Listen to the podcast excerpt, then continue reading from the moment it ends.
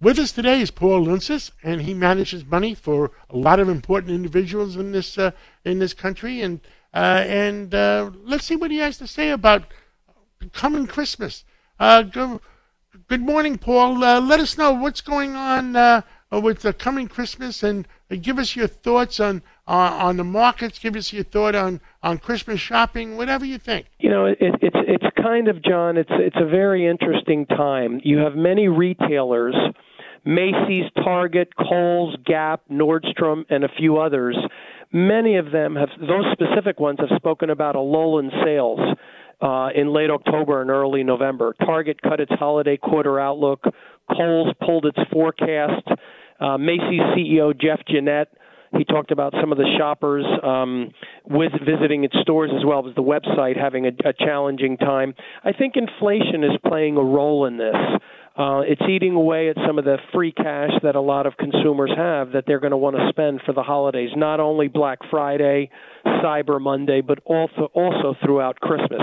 Now, having said that, there are other companies like TJX and Ross Stores, discount stores for for name brand merchandise that are apparel retail stores, and they've done really well. So it really depends on the individual company. Dollar Dollar General um, and some of the other dollar stores, um, lower price products are really doing well. So it's a mixed bag, John. There's some companies that are finding it challenging, and some companies that are doing well in this environment. Black Friday, uh, any gut feeling on how that's going to happen? They're estimating, John, that almost 166, 170 million people um, are going to be expected to shop, uh, you know, over the weekend, Black Friday, and over the weekend.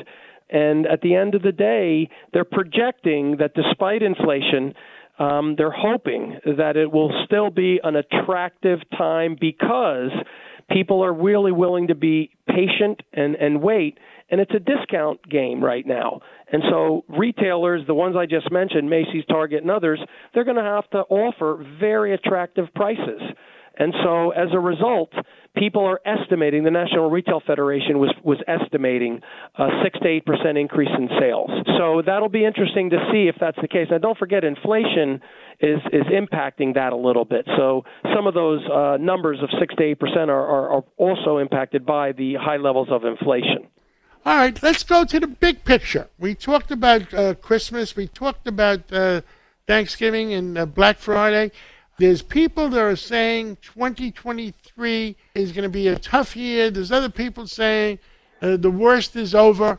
Any particular opinion from you? Well, a lot of that, John, depends on what's going to happen with the Fed. They meet December 13th and 14th, and on the 14th at 2 o'clock, they're going to announce um, another increase. They've had four 75 basis point increases. They're probably going to announce a 50 basis point increase rather than the 75. Um, but I think that's baked in. And even though it'll be lower than the 75, it might, you know, it might uh, be really excite the market a little bit. But the reality is, if rates keep rising, it's going to continue to have a profound effect on on mortgage mortgage originations, both regular and and refis, on housing industry and it's reverberating throughout the economy. And so layoffs have begun. Companies are starting to lay off in the tech space, whether it's Amazon or Meta, also known as Facebook, uh, Google, and others, Apple. So there's a lot of conflicting things going on, but I think 2023 is going to be a very, a much more challenging time for both the economy and the stock market.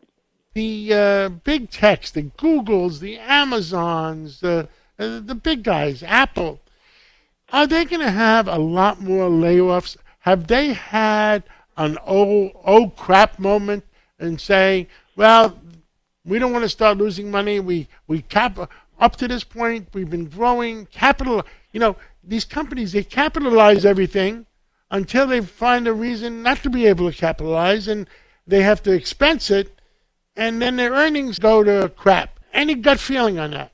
Well, I think, John, I think at the end of the day, a lot of those businesses are being impacted negatively.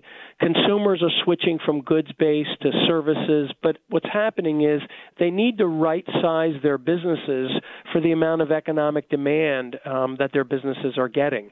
And so, Amazon and all the companies in that space, you know, they have to right size their businesses. We've been in a really great environment, particularly because sadly what happened in 2020 as things really really slowed down in 2020 2021 and much of tw- some of 2022 was really a catch up so you basically were pulling a lot of things into those years because 2020 really died. Businesses really weren't able to function and really weren't able to operate. So a lot of that pent up demand from 2020 flew into 2021 and some of 2022 but that's really beginning to slow. Inflation's having a big impact on consumers. Um, and that's making a, a dent in people's pocketbooks. Mortgages, mortgage rates, interest rates. There's also, John, quite a bit of debt out there, particularly at the company level and the government level. And that's also going to start having an impact.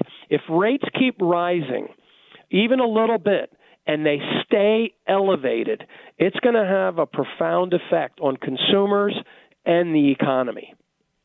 Understood. Uh, anything else you want to tell the American people? We got a minute or so left. I mean, uh, we're going into Christmas. Uh, we're going into a new year.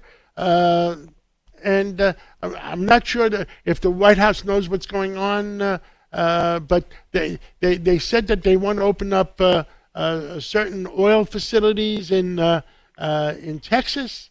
they said that they may want to open up St. Croix oil refinery again. Uh, what do you hear? You know, John, at the end of the day, I think uh, our energy policy has to be more balanced. Certainly, I think focusing on renewal renewables is really, really important, but it's got to be a balanced approach. And I think we should be leveraging our capabilities. We're number one in oil. We're number one in natural gas around the world. Most people don't know that. And I think we need to leverage those capabilities um, in our country. Uh, employment, it will help employment, et cetera, during this very challenging time. And I think also, John, one final point. In 2023, the markets come back some from its lows. The markets are still down. The S&P, the Dow, and the Nasdaq are still down year to date, but they've come back some from the historic lows they hit several months ago back in June and so forth. But I just think the earnings of companies which had highest profit margins they've had in a long time, 13% plus. I think it's going to be a challenge, and earnings are going to be a challenge for many of these companies. Um, so, having said that, I think 2023 is going to be a challenging time, but I'm always optimistic. And so, hopefully, hopefully the government will help on the energy side. They'll have a more balanced approach, and hopefully companies will cut costs, but not too much. Because if they continue to do that, that's going to have a big negative on an economy if unemployment really starts escalating. Paul Lountzis, uh, tell us about uh, uh, your company again. It's Lountzis Asset Management LLC, and we manage separate accounts customized to the individual needs of each client, and we buy all individual securities, both equities and a variety of fixed income instruments. Thank you. Uh, have a great uh, rest of the weekend, and we'll catch up with you again real soon. Thank you, John. Take care. Thank you.